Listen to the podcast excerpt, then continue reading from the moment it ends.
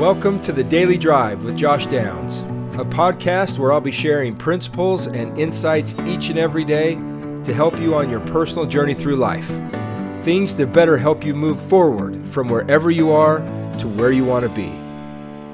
Good morning, everybody. Welcome to another day of the Daily Drive. You're listening to the Daily Drive with Josh Downs, and today's episode is episode 462 Gratitude. What you focus on expands.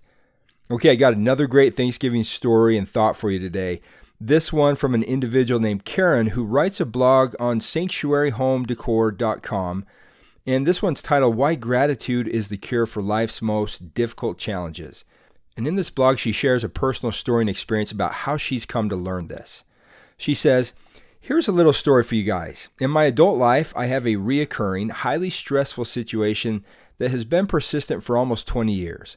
While I know you are probably curious about the details of what it is and how it came about, trust me when I tell you that those details are not important to the story. Suffice it to say, it is something I have no control over and cannot change, and frankly, it sucks. I have a feeling many of you can probably relate, she says, because it seems we all have at least one challenge we deal with on a regular basis, right? And then she adds, Please tell me I'm not alone in this. My first thought in reading just the introduction was, Nope, you're definitely not alone. I also believe each of us not only have multiple challenges, but also have persistent challenges, some that last for much longer than a few days or a few weeks or even a few years. That there will be certain elements that we will struggle with for probably most of our lives. Almost like Paul, we will be given a thorn in the flesh that the Lord may not choose to remove from us. Well, she continues, because my situation was and still is stressful, it was at the forefront of my mind on most days and was often the topic of conversation with my friends and family. I would habitually talk about it and focus on small things that I had absolutely no control over. I recycled the same stories again and again for whoever would listen or innocently ask how I was doing. Boy, I have been there before, and I know many others that have as well.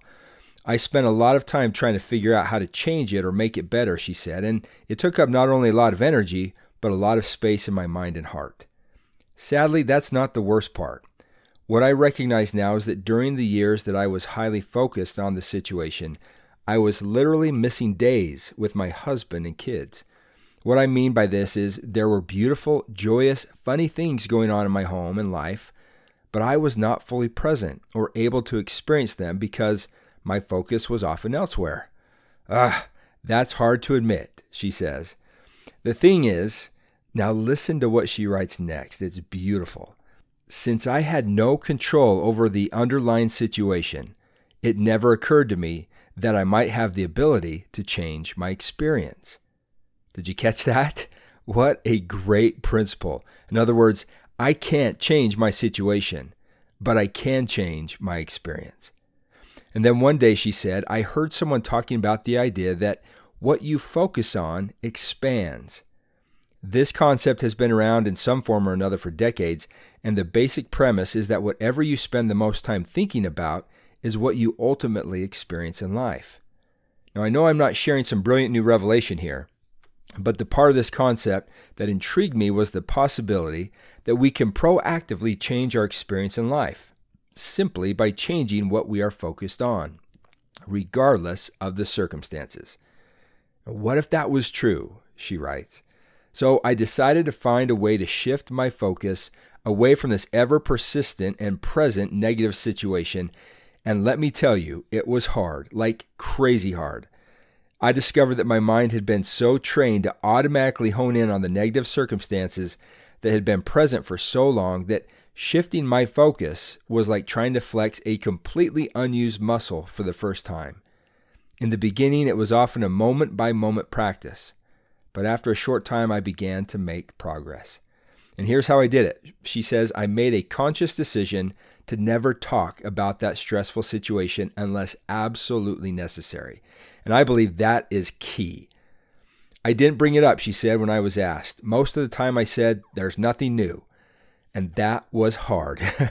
but honestly, it was amazing how powerful just that step was. I don't think we really recognize the impact of the spoken word on our lives and the power we give to negative situations by talking about them constantly. Simultaneously, I began to actively search for positive and joyful events to focus on. Every time something heartwarming, funny, or positive happened, I made a conscious choice to breathe that in. I didn't just let it pass as a brief moment of happiness or appreciation. I really took that in and recognized it, appreciated it, inflated it. I let that be what I focused on and therefore what expanded and grew in my heart and mind. And then she writes this next, and I just love this next part. She says, The result of this conscious change in what I talked about and where I focused my attention was that I developed a newfound gratitude for even the seemingly routine moments in my day. I looked for the joy and I found it. In the silly joke that was told at the dinner table, during the car ride to school, or when I tucked my daughter into bed at the end of the day. And before I fell asleep each night, I literally counted my blessings. I reviewed my day, counted all the amazing, wonderful moments, and made sure that that was what I focused on in the moments before drifting off.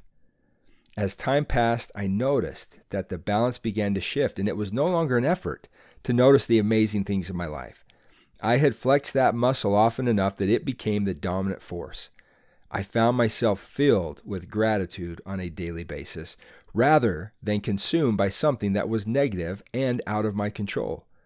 Nothing in my life had substantially changed other than where I placed my attention. Isn't that so good? She says there are many ways to accomplish this, whether with a gratitude journal, a post it reminder on your bathroom mirror, or a subtle shift in how you view your day. But the key is to move your focus from what is challenging and out of your control to what is joyous and beautiful every day in each moment. She says, As I write this, I am still confronted with that difficult situation on an almost weekly basis, and it still impacts my life. It is often necessary to devote some time and energy to dealing with it. But what has changed is how much energy I give it, or anything seemingly negative that happens in my life. When issues arise, I don't avoid them or let them overtake my life. I deal with what is absolutely necessary when I must, and not for longer than I have to, and then I refocus. I return to noticing each joyful second, each peaceful moment, and every beautiful day that I am filled with gratitude for the life I am living. Gratitude was the cure for the most difficult challenge in my life and has been the key to finding joy and fulfillment every day. Thanks for listening, everybody. Isn't that such a great personal experience? Thanks so much for sharing your story and experience with gratitude, Karen. And if you are struggling with an issue that is challenging and feels out of your control, maybe it's time to notice what you are focused on. What do you talk about most often? What do you spend your time thinking about? Are the moments of joy and beauty that are happening each day being overshadowed by your focus on something that you have no control over? How could you shift your attention and possibly change your life? How could you focus more on gratitude even when it's hard to be grateful? I would invite you today, as Karen has from her personal experience, that as you go throughout your day, to remember that what you focus on expands. Until next time, I'm Josh Downs, and you're listening to The Daily Drive.